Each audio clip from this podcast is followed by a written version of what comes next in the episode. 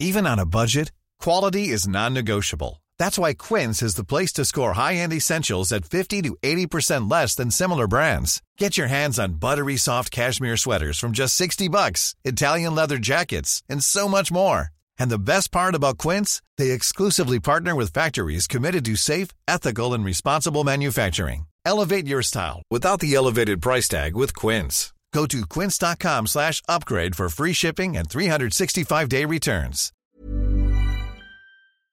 Events over the past year have shone a light on racial inequality across the globe. Australia is not an exception. This nation's journey towards a more just, equitable and reconciled identity still has a long way to go. With that in mind, and in the spirit of reconciliation, we acknowledge the traditional custodians of country throughout Australia and their connections to land, sea and community. We pay our respects to elders past, present and emerging, and extend that respect to all Aboriginal and Torres Strait Islander people today.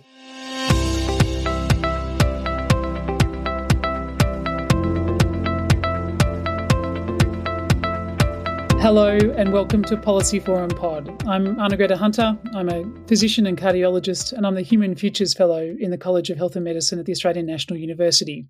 And I'm Sharon Bessell. I'm Professor of Public Policy here at the Crawford School at the Australian National University. I'm Director of the Children's Policy Centre and the Poverty and Inequality Research Centre. Arnagretta, it's great to be here today.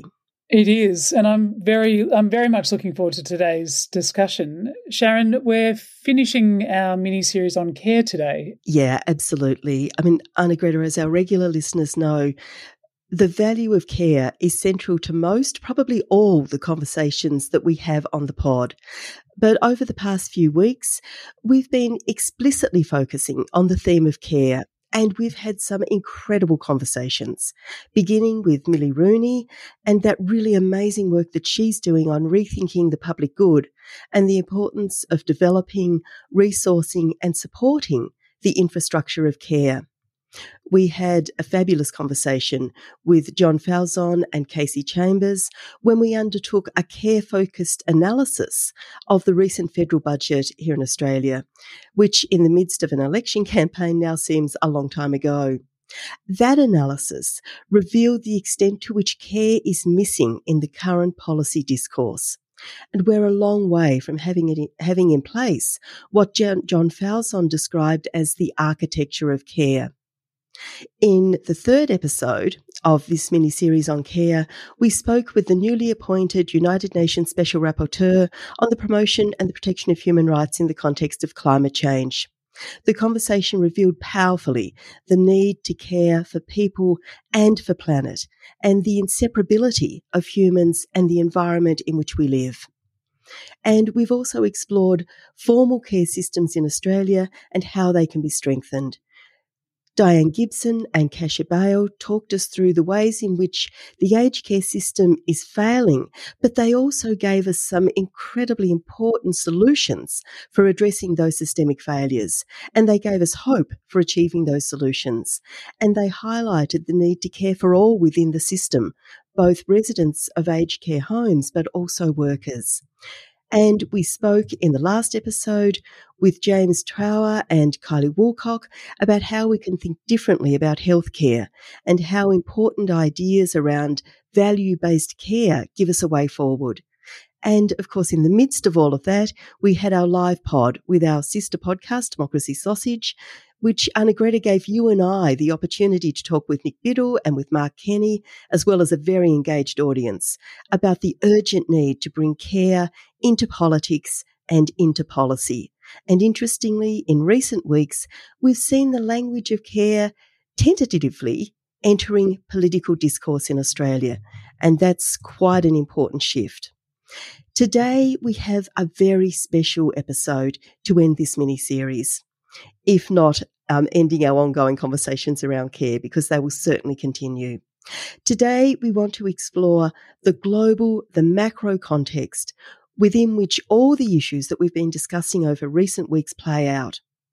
What does the neoliberal paradigm that dominates so much of our thinking, of our policy, and of our practice mean for care? What kinds of rethinking are needed to address some of the challenges that countries, communities, and individuals are facing around the world?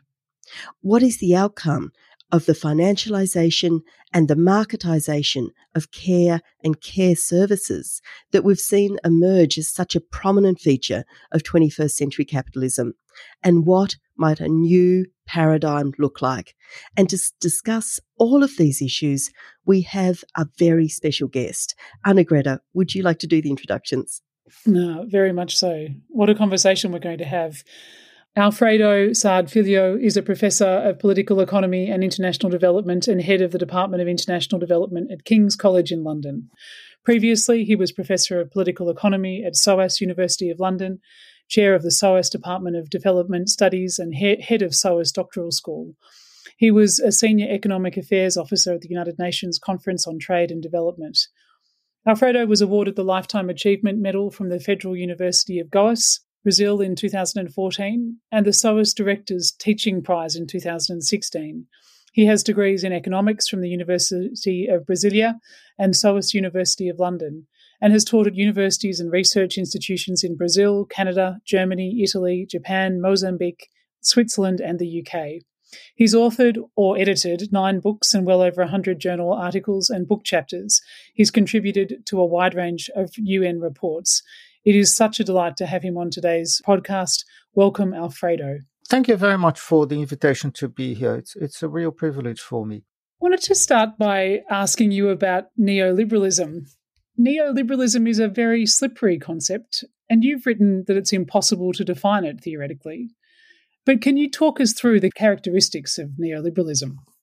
Uh, neoliberalism I think is one of the defining concepts of our age. And it is a paradox that there is so much debate about uh, what it means or even uh, does it exist at all. One part of this paradox or this uh, difficulty to define the concept is that essentially no one defines themselves or call themselves neoliberal. This is, on the one hand, and interestingly, a term that defines our age, that distinguishes the current uh, phase or the current configuration or the current mode of existence of global capitalism. And on the other hand, a term rejected by uh, the people who typically represent this phase, this mode of existence of global capitalism. So it's, it's a very interesting situation that we find ourselves in. Within the social sciences, then, the orthodoxy, particularly focusing on economics, the orthodoxy essentially rejects the existence of this concept. It calls it meaningless when they um, engage with it at all. And from the point of view of the uh, heterodoxy, the critics of contemporary capitalism that use the concept and try to deploy it to explain features uh, of the world in which uh, we live, often the concept slips from between a descriptive term to a term of abuse as well, uh, especially if we move towards the more campaigning side of the critique of what currently exists.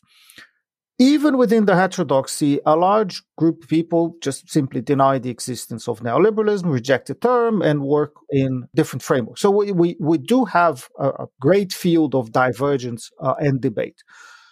If you look at the people who use the term, who, de- who accept it and deploy it, then you will find different ways of framing it. A group of people will look at neoliberalism as a concept connected to class relations, class struggle and power struggles. It's the, the power grab by the elite. It's the resumption of control by the, uh, by the rich, by the top 1%, by the oligarchs over society, a control that had slipped uh, from their hands in the late 1960s and into the 1970s. And that is clearly something that uh, reflects a real phenomenon that was going on. So focus on social relations and neoliberalism as this um, return to uh, a more authoritarian form of capitalism within the workplace and within society as a whole, favoring the rich. Another way to look at it, uh, and it's not incompatible, it's, it's, a, it's a different angle, is to look at public policies. And I think a large part of this uh, literature comes from the UK. You look at Margaret Thatcher's uh, conservative economic policies in the 1980s, especially, and the conclusion is withdrawal of the state, rollback of the welfare aspect of the, the, the Keynesian states and social democratic states that became um, dominant uh, in the advanced economies in the West, particularly in in Western Europe uh, after the Second World War, and then the cuts in public education, public health, uh, social care, etc., etc. Cuts on a whole range of areas of social provision, uh, and that is what makes neoliberalism typical. Because it's changes in in social policy, changes in economic policy. Another way to look at neoliberalism is in the domain of ideologies. The, this ideology or neoliberalism is, is, is, is, expressed by this ideology of individualism uh, that is associated with the Austrian school, associated with Hayek, associated with uh, von Mises, associated with this extreme uh, individualism and this notion of individuals who should be entrepreneurs of themselves. There are no social problems. Uh, there are only individual problems, uh, perhaps individual deficiencies.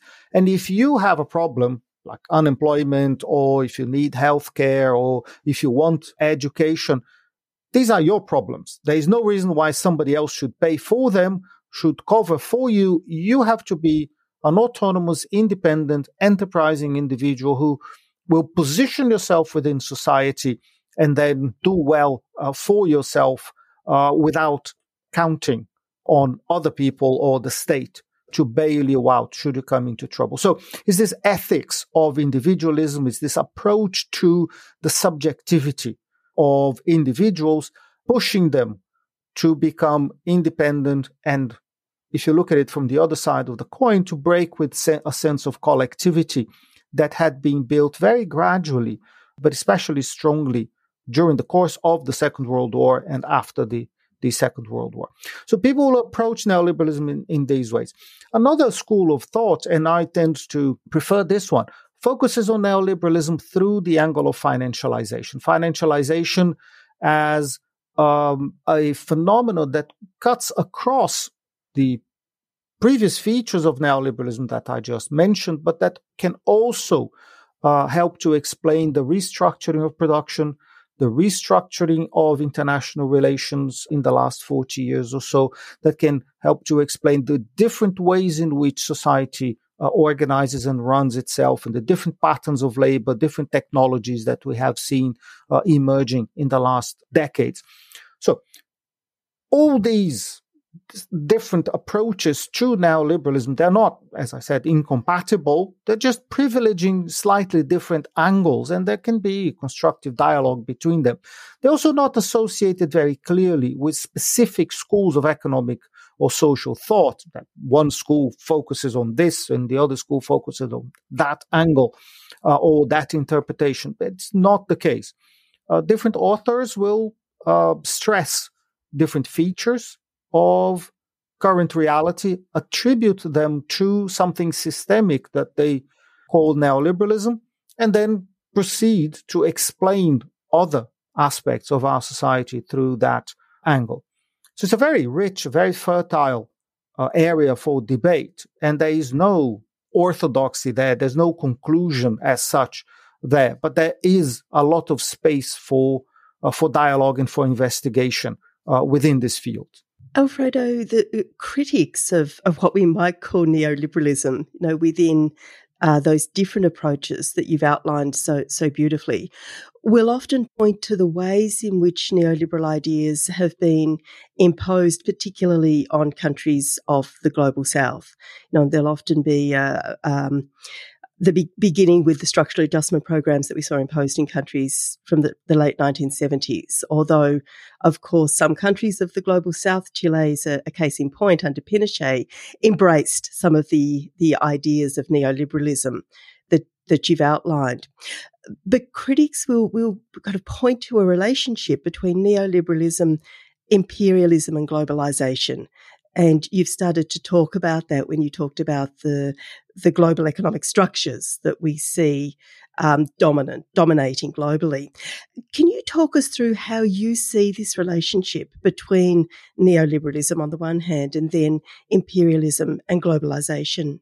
That's a very important aspect, again, of current reality and a very interesting area for investigation. I think one first point of contact between these aspects of contemporary capitalism comes straight from the late 1970s. The uh, crises in US hegemony internationally that followed or was uh, expressed through the defeat of the United States in Vietnam, then the defeat of the United States uh, with the revolution in Iran, uh, and the dollar crisis that was taking place that point in time. Neoliberalism helped to restore that US uh, hegemony through financialization, through the restructuring of production. It gave the United States much more latitude to exercise its power in the international sphere, which we could call imperialism. The restructuring and financialization of economies uh, internationally uh, led to the phenomenon that we commonly call globalization. Globalization, including both the restructuring of production and the transnationalization of processes of accumulation around the world. Not in the same way as before. Countries have always been integrated internationally. They have always had relations of trade and, and, and, and finance. What we see now as typical of the neoliberal phase of globalization or typical of neoliberal globalization, neoliberal uh, forms of uh, international integration is that um, global production has been integrated not at the level of countries, as was generally the case before, individual products were made in particular countries and then the finished product was exported abroad, we now see integration within each production chain so that inputs move from country to country. They are processed gradually in different parts of the world and they go through a process of final assembly in a different part of the world, which happens to be these days often uh, in China as the in practice assembly line uh, of the world for man- a large part of manufactured products.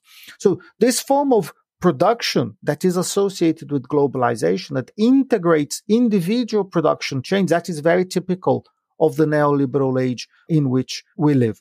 And that will connect with financialization. You cannot have internationalized production without internationalized banks as well, without international, relatively free international circulation and exchange of different currencies.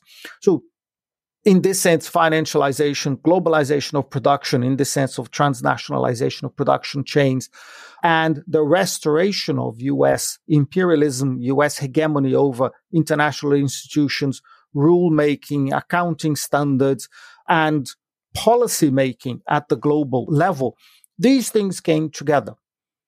It's not that they were planned together. It's not an issue of a conspiracy to impose a particular model uh, a preset model uh, of the functioning of the global economy It's something that emerged uh, spontaneously, tentatively, gradually with the crisis of uh, US hegemony in the 1970s, with the social crises or the crisis of social discipline, the growth of the left in the 1960s and 70s, and then leading to a perception within the United States, among elites everywhere in the Western world, of the need to restore order. And neoliberalism came as a resolution to that after other solutions were tried over time. Neoliberalism worked. It provided a solution that restored stability in the international domain and within domestic societies uh, as well. So, in that sense, it is functional. Uh, and it became, it is so functional that it spread out and it became the typical form of capitalism today. Not the only one, but the typical form. Uh, so it retains even today a lot of vitality and it does bring together all those different aspects of global capitalism that you summarized very well under imperialism, globalization, well, neoliberalism itself, financialization, all these uh, different aspects of uh, existence uh, today. You've given us a great insight into the map of some of the advantages, the structural reasons why neoliberalism has become the dominant paradigm. Perhaps we can touch on some of the, the other side of the neoliberal uh, paradigm. According to the World Bank and others, extreme poverty declined remarkably from the 1990s until immediately before the onset of COVID 19. But of course, poverty remains deep and widespread, as does inequality.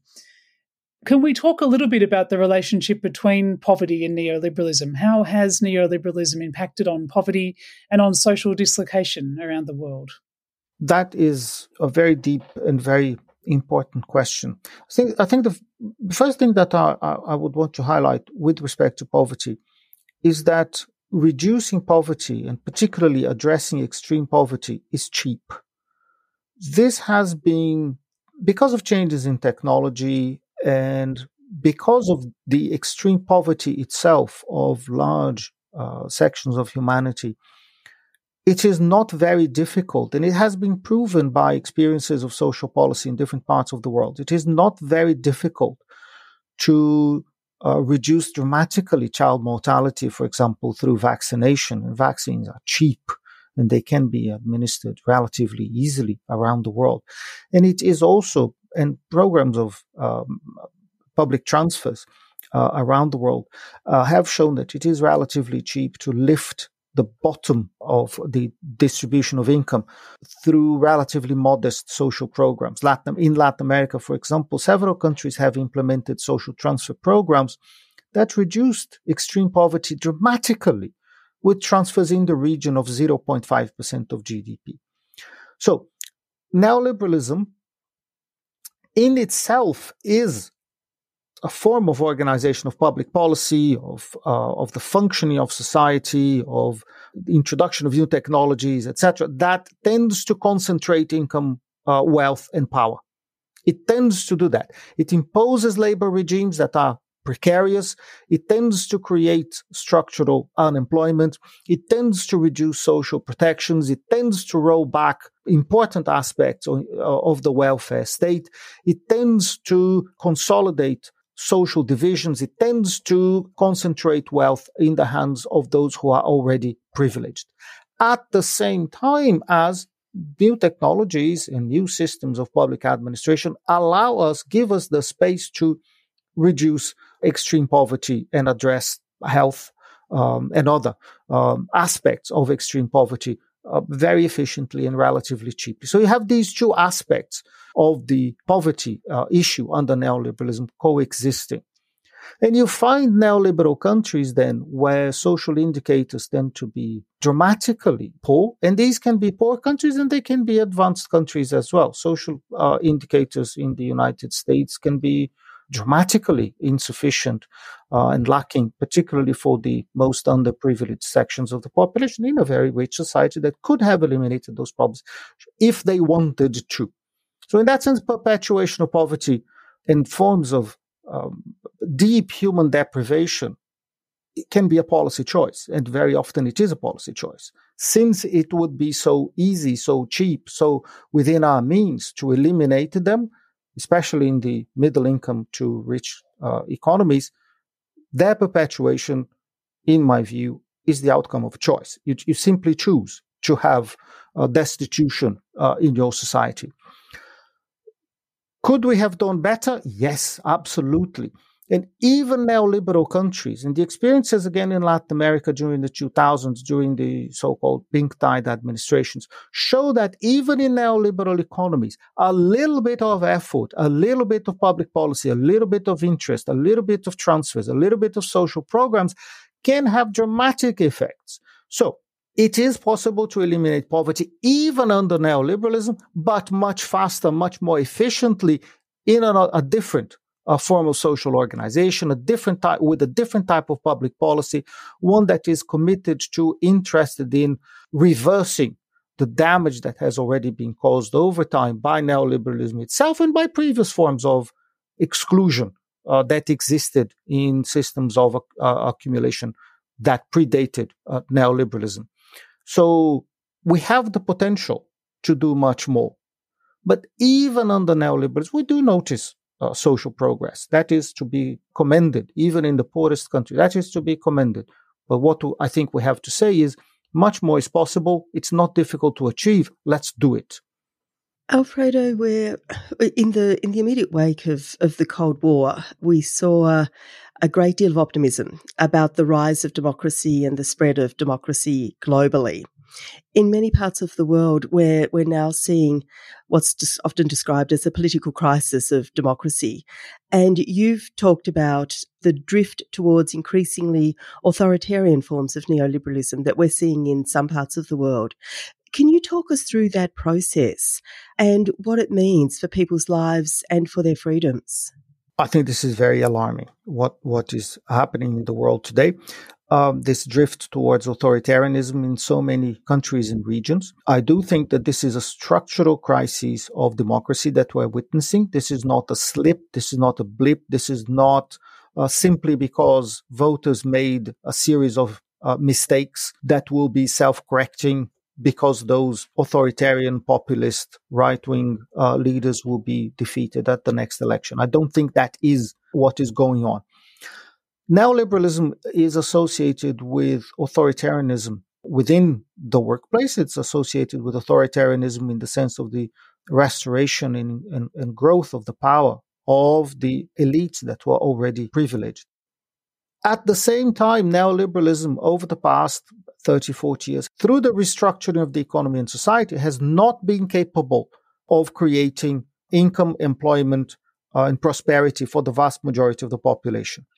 So immediately here you have a problem, which is social exclusion is one of the aspects and one of the consequences of neoliberalism, and it cannot be, it has not been compensated by economic advancement there is then a tendency to slip towards authoritarianism as a way to secure the continuity of the system of accumulation. This paradox, this difficulty of lack of economic prosperity in the search for legitimacy for neoliberalism was uh, shaken by the global financial crisis that started in 2007. The, what the global financial crisis uh, showed was that a system that is heavily financialized in which the rich are allowed to continue to accumulate, that system does not generate prosperity for all and it can create very large crises and huge instability in the domain of the economy. That, I think, undermined the political legitimacy of neoliberalism quite significantly. And then, following from the global financial crisis, especially the advanced economies in the world, drifted into a situation that was described even by the most uh, traditional establishment economists as a great stagnation. Prosperity simply did not come back. Now, you lose political legitimacy because you cannot generate prosperity for the majority of the population. You lose legitimacy because the system that you promised based on competition and the withdrawal of the state, you promised you would, it would create prosperity and it would create economic stability. And in fact, it generates the largest economic crisis, the deepest economic crisis since 1929. How are you going to stabilize this, this system? It loses consent and the drift since the global financial crisis has been in a more intensified and a more accelerated way, a drift towards maintaining global neoliberalism through authoritarianism, through authoritarian measures. Now we see this going back further in time.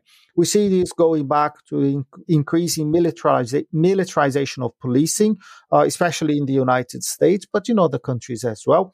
We see it through changes in legislation that came with neoliberal uh, administrations in different parts of the world, uh, repressing trade unions, repressing all forms of collective activity, and trying to divide people who might be in a position to try and challenge neoliberalism. After 9 11, there has been a much more accelerated, much more intensified drift towards state led authoritarianism in, in the West. And this has been intensified even more since the global financial crisis. So these measures, these public policy measures undermining public freedoms and democracy had been taking place for many years before the current moment in time. The pandemic has served to intensify that as well in terms of the possibilities of power grab by states to control communications, to control public assemblies, to control a public movement or the movement of, of citizens.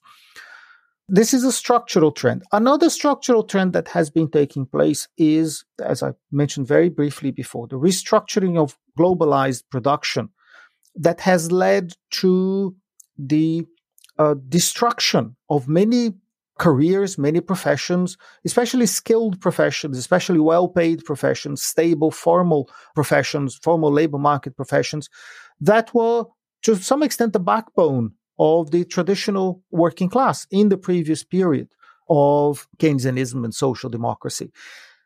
In, in several countries, uh, in several advanced economies in the West, been, there has been extensive deindustrialization and extensive job losses, particularly in those sectors of the working class, those segments of the working class that were relatively privileged in the previous period. And those jobs were replaced uh, with precarious jobs. The jobs that have been growing in recent times under neoliberalism are precarious, short term.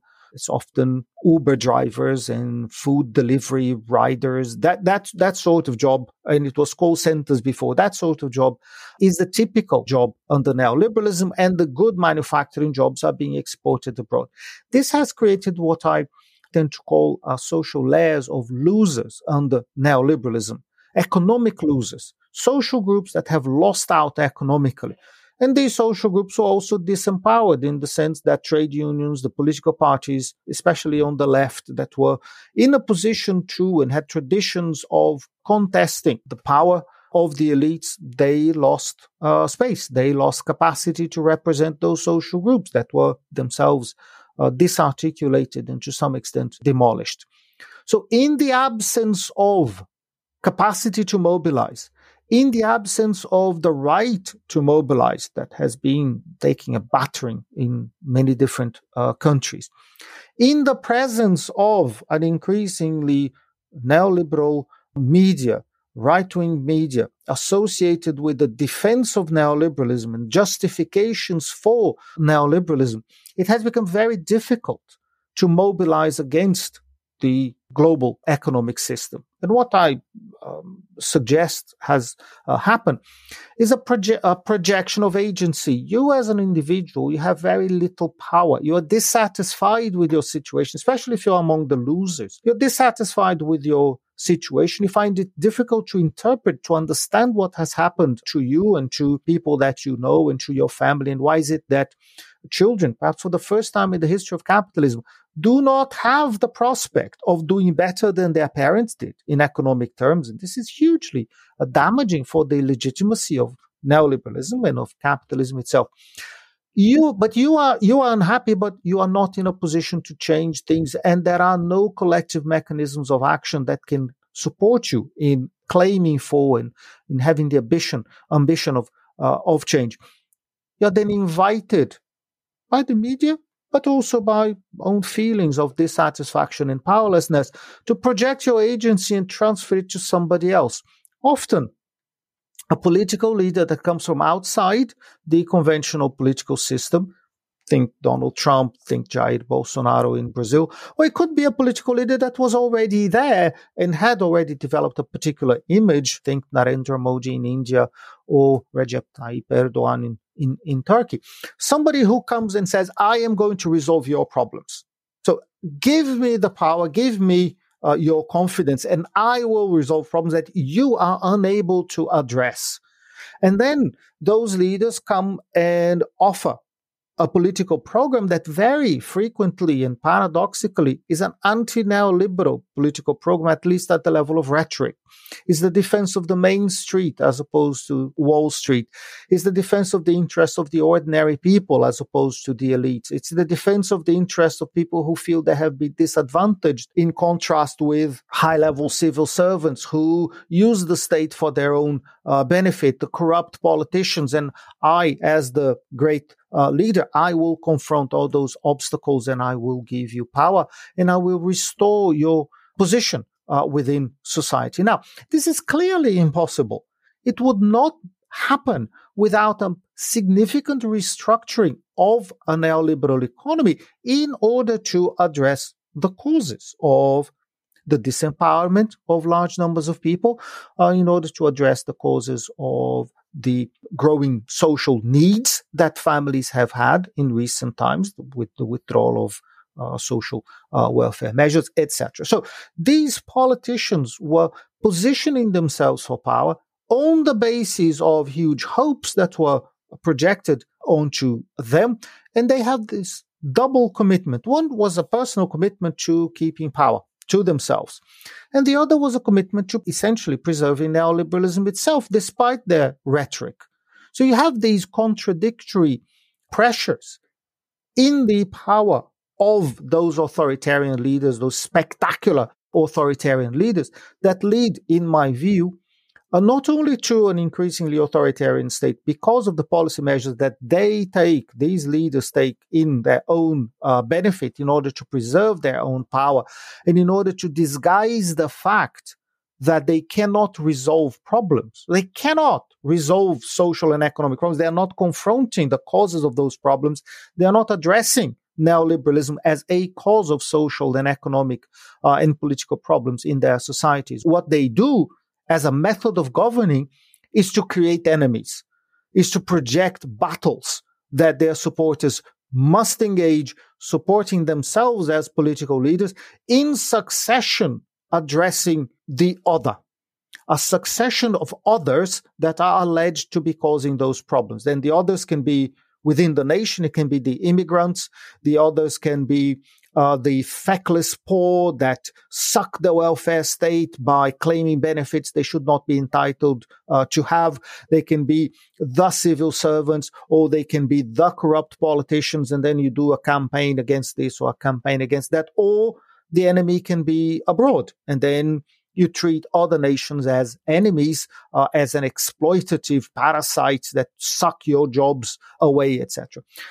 But these, this again will not resolve problems, but it will allow these leaders to have cycles of popularity in which they pretend to be resolving the fundamental difficulties of the nation and of their political base. But they don't. And they don't, they won't. And the, the risk, from my point of view, is that the systematic failure, ultimately, the systematic failure of these leaders to address the causes of problems will open space for fascism because fascism can offer a defense of certain traditional, already relatively privileged groups uh, in society. It can offer to defend them in ways that are logically coherent.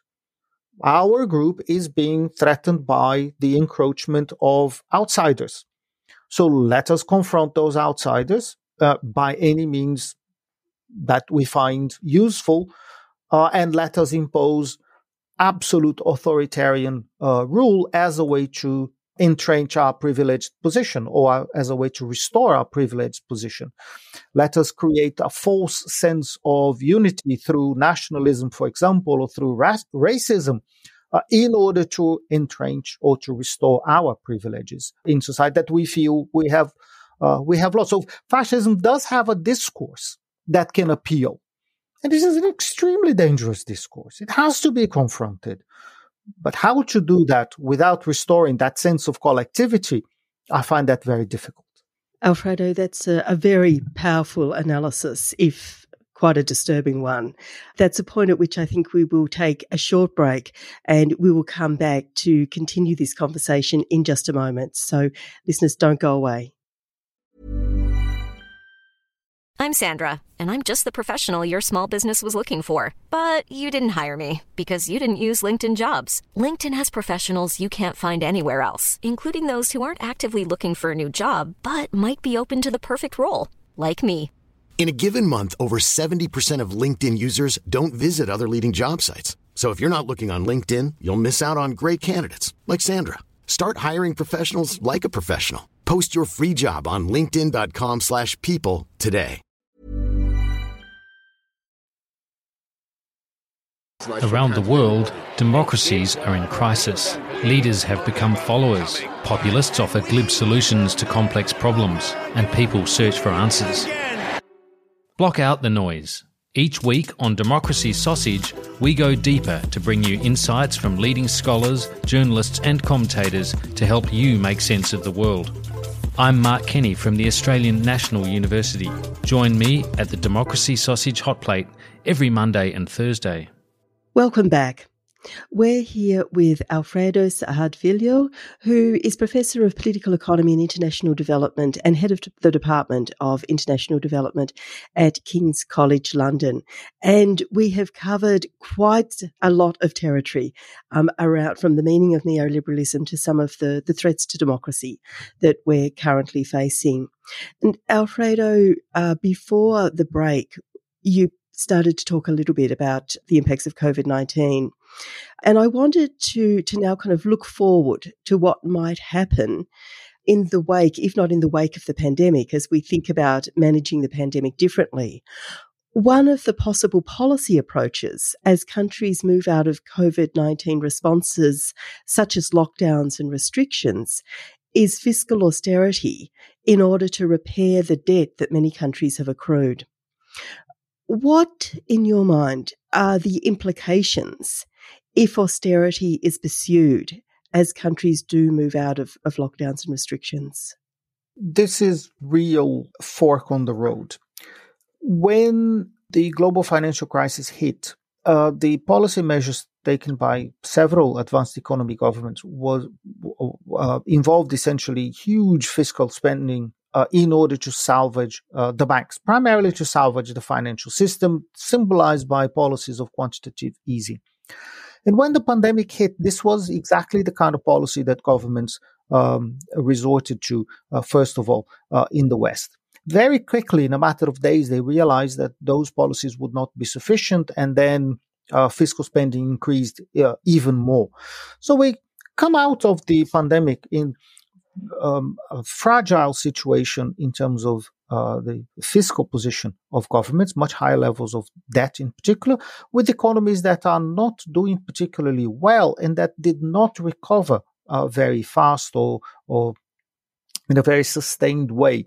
Uh, and now we are hit by another uh, source of crisis and disruption in the global economy through uh, the war uh, in the Ukraine. Now, it will be extremely difficult for the uh, neoliberal administrations, particularly the, the, the, authoritarian neoliberal administrations we, we have today, to justify fiscal austerity in the name of the uh, the need for everybody to tighten their belts and then to restore fiscal balance in, in the wake of the pandemic. Because the size of the disequilibrium is much larger than it ever was before, but also because of the loss of legitimacy of the system, it is obvious for everybody that the millionaires and the billionaires did extremely well out of the pandemic. So, how can you justify austerity for the majority in a situation when the rich clearly have gained enormously? And it's transparently obvious that governments ultimately even though there were some social programs introduced to protect incomes, they were fundamentally protecting the incomes of the rich rather than protecting the incomes uh, of the poor. So I think there will be a, a, a political difficulty imposing traditional style uh, austerity. There are increasing pressures for taxation of the millionaires, taxation of the large uh, companies, uh, taxation in particular of the oil sector, and that connects with debates about uh, climate crises and the essential policy measures that have to be taken in order to protect the possibility of life uh, in the world, or at least life as we uh, recognize it today. So I uh, suspect what we're going to see in years to come uh, is not um, uh, a resumption of economic prosperity. I don't think neoliberalism has uh, a way to restore economic prosperity is probably, I think, much more likely that we're going to see a continuation of economic stagnation that in itself compresses fiscal potential fiscal revenues, and then a political dispute and possibly successive political impasses uh, in order to allocate the costs, to allocate the costs, allocate the responsibilities for what happened in the past, and to decide who is going to pay for it. Now, this is risky, it is dangerous, but it also offers for the heterodoxy, for the left, for progressive forces, uh, the opportunity to raise a debate, a debate, to raise a debate about who has gained and who should pay, uh, who has most the most need and who has the most capacity to contribute to the next phase uh, of economic recovery. And hopefully, together with this debate, I think it would be essential to launch a debate about the restoration of democracy within workplaces and in societies and put all this together as conditions for moving forward in the context of climate crisis. If we can do this, I see uh, hope. If we cannot do this, then I uh, would be very pessimistic about the years to come. It's amazing how we can weave together those threads. You've just gone through some of the issues with the economic system and the sorts of challenges that we've faced, particularly with the pandemic as a significant stressor. We've talked on the pod several times in the last couple of years about the shortcomings of GDP as a measure of development. What are your thoughts on that metric? And, and do you think we should be exploring alternatives as part of a transition to a world where we contend with a number of challenges simultaneously? The deficiencies, the shortcomings of uh, GDP as a as a measure of economic wealth and prosperity, they are uh, well known and they're very very important. Um, GDP does only measures uh, monetized economic activity. It only measures activity that is declared to the relevant uh, authorities. Uh, GDP uh, distorts measures of welfare. It gives the wrong signals for public policy priorities in, in, in many ways. I do think we have to explore different alternatives, alternatives that focus not on uh, not on means and particularly not on monetary means, but focus on ends. What is economic activity for? It's for human welfare. So let's look at those measures of human welfare. Let's look at health and education and life expectancy and quality of life in all its uh, in all its aspects uh, for the majority of the population. So it might we might be legitimate, for example, when you're assessing quality of life, not to do simply the average, but to chop off the top of the distribution. Because at the very top of the distribution, you have people who are extraordinarily privileged by all uh, measures and that do not represent the vast majority of the population. And because of the law of averages, can distort public policy and the allocation of resources in, in society. So, talk about the the the, the bottom eighty percent, for example. And that would be more representative of the way in which society uh, functions and uh, more representative of the social needs that government policy should be addressing. Now, there is at the same time a temptation, a tendency, a wish, a desire to have one single number that can resolve all our problems. GDP provides that in a very easy and, and tempting way. I think we have to resist that, that temptation. Life is complicated, the world is complicated you will never have one single number that does all the work in terms of measuring economic prosperity, welfare, need, all of that at the same time. So I think we do have to go back to uh, to fundamentals uh, and look at what is it that we are working for, and we're working for the welfare of the vast majority. How do we assess that? What are the key variables? And we can develop different indices. We just have to be uh, willing to contemplate the fact that there will not be one single number, there will be several numbers uh, that we should be taking into account to decide on public policy priorities. Alfredo, this has been a fantastic conversation and one that I would like to continue for many, many hours to come. But we're we're going to need to, to draw um, the conversation to a conclusion for now. But we do hope you'll come back at some point to talk to us again. In your writing, you've talked about the need for a politics of humanity and hope. And that seems to be a good place to bring this conversation to a close. How do we get, begin to reshape politics and to reshape our economic thinking so that humanity, hope, and care are valued and prioritized? I think this is the challenge that we have at this moment in time, and it will continue to be a challenge for years to come.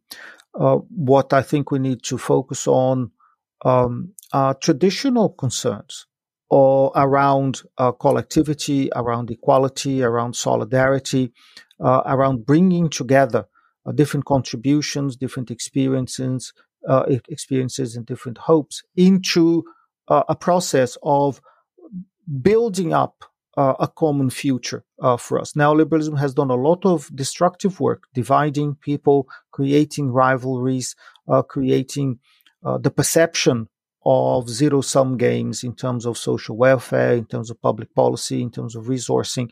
And we need to push politics uh, and social dialogue in a different direction where we can all contribute to each other and we can together build a more, uh, a more equal uh, world. If we can do that, I think there is, uh, there's hope and there's there are endless possibilities. If if we cannot do that relatively quickly, given the imperative of uh, of climate change, if we cannot do that relatively cheap, uh, uh, relatively quickly, apologies, uh, then we will have a situation of uh, grave difficulties for ourselves, for our children, uh, for our children's children, and by the end of this century, I am uh, concerned, uh, according to the evidence that we have got available, that the world will be a very different place. So we ought to um, address those challenges immediately, and we can only do that on the basis of the of the power, the experiences, and the hopes of the vast majority of people. The way we are going, uh, it is simply not sustainable and is not a good way. We will not be able to address these difficulties under neoliberalism and especially not under authoritarian neoliberalism. Alfredo, as, as we draw these conversations to a close, we often ask our guests for um, a single key piece of policy advice that you would give to, to decision makers, particularly as we move out of COVID 19 lockdowns and restrictions. Given the breadth of, of our conversation today, it's very difficult to think about one key piece of advice. But I wonder if there is one priority that you would put forward as, as the thing that we need to, to focus on to begin that kind of transition you've just mapped. As you say, it is very difficult to, to, um, to focus on one single thing. But collective action, I think, is imperative and uh, revoking laws that currently prevent collective action, that make it very difficult, that make it illegal under many circumstances, particularly for trade unions and other uh, collective organizations. I think that would be a massive step to allow people to breathe a little bit and be able to think of what the next steps uh, could be uh, going forward. Alfredo Saad Filho, this has been an extraordinary conversation. Thank you so much for spending time with us today and for sharing your incredible expertise. Um, we do hope that you will come back at some time in the future, but thank you so much for joining us today. Thank you so much for the invitation. It's been uh, delightful uh, to talk to you. And uh, yes, I'm looking forward to next time. Sharon, that really was an extraordinary conversation. I feel like by uh, the deep discussion of neoliberalism and the associated ways in which we organize ourselves globally, Alfredo's offered us a, an extraordinary quilt or a web by which we can understand some of the other challenges that we've explored. What were your thoughts? I just love that conversation. Um, I've been looking forward to this for, for some time, and it it certainly lived up to my very high expectations. I think that's a conversation that I will be returning to for a long time to come as I kind of think over some of the things that Alfredo said. Um, and there was there was so much territory covered, but one of the really striking things for me was that around the world, countries and communities despite such differences in context and history, um, different levels of socioeconomic and human development, know, countries are facing very, very similar issues that stem from similar ways of thinking and similar dominant paradigms. And Alfredo helps us to unpack some of that, to understand it more deeply, and through that understanding, to be able to think about how we can move forward differently. And I think those ideas of hope and humanity that he talks about in his writings and that he talked about today are just so fundamentally important. And they link so powerfully to the conversations that we regularly have about care. And so I think for part of that conversation, you know, it was very confronting. You know, the, the challenges sometimes feel overwhelming, but there was hope at the end. And for me, there was a prioritization of humanity, of care for people and for planet. And that's a message of great optimism. Sharon, I was really struck by this conversation, how well uh, Alfredo took us through a variety of interrelated, interconnected complexities about how we live and, and where we're living and the way that we care for each other. And I was reminded a little bit of our conversation with Anthea Roberts and Nicolas Lamp uh, when we talked about their book, The Six Faces of Globalization and the idea that that we might need to conceptually move from Occam's razor towards Occam's quilt of understanding that solutions are often not simple, um, and that there, that there may not be one number to replace GDP, uh, but that in fact, in fact, the solutions that that give us give us well-being, give us a happy and healthy life, uh, may be complex, and allowing some space for that complexity, I think, is very important. Um, Alfredo helped us to define some of that landscape. Yes, Arnagretta, I, I think that's right. You know, these issues are incredibly complex, but I think when we hear from people like Alfredo um, and also from people like Anthea and Nicolas, we realize that actually embracing that complexity, understanding it, and then using it as a way forward is really powerful. And understanding that complexity also, I think, gives us a way of thinking very deeply about care valuing care and putting care at the center of all we do. You know, throughout this mini series, we, I think, have really demonstrated that both humanity and our planet, our very existence is dependent on thinking more about care, of valuing care and putting care at the center. And if we had a world where care genuinely mattered and shaped all we do, imagine what a world it would be. So I'm I'm feeling rather optimistic at the end of this mini series. And of course, Arnagretta, we will carry these conversations about care forward. But I think this mini series has given us some really powerful thinking as we refer to our hashtag, as we refer to, to care in passing. These episodes collectively give us a strong framework to build on. Mm, absolutely. Um, thank you so much, Sharon, for the work that you put into this series, particularly in today's discussion. It's been quite a remarkable one. Policy Forum Pod is, of course, produced by policyforum.net, and we'll leave a link to the publications that we've talked about today on the in the show there. We are, of course, based at the Crawford School of Public Policy at the Australian National University, and if you're interested in our degree programs and short courses, you can find out more by going to the website crawford.anu.edu.au slash study. Thank you so much for joining us through this episode and throughout our value caring mini series. We love to hear feedback and thoughts and advice and criticisms on our programs and on our ideas. So please reach out to us on Twitter at APPS Policy Forum, or you can email us directly at podcast at policyforum.net or you can join our Policy Forum Pod Facebook group uh, for some direct engaging discussion. We'll be back with our regular programming next week. So, from me, Arnagretta Hunter, I'll see you then. And from me, Sharon Bessell, it's bye bye for now.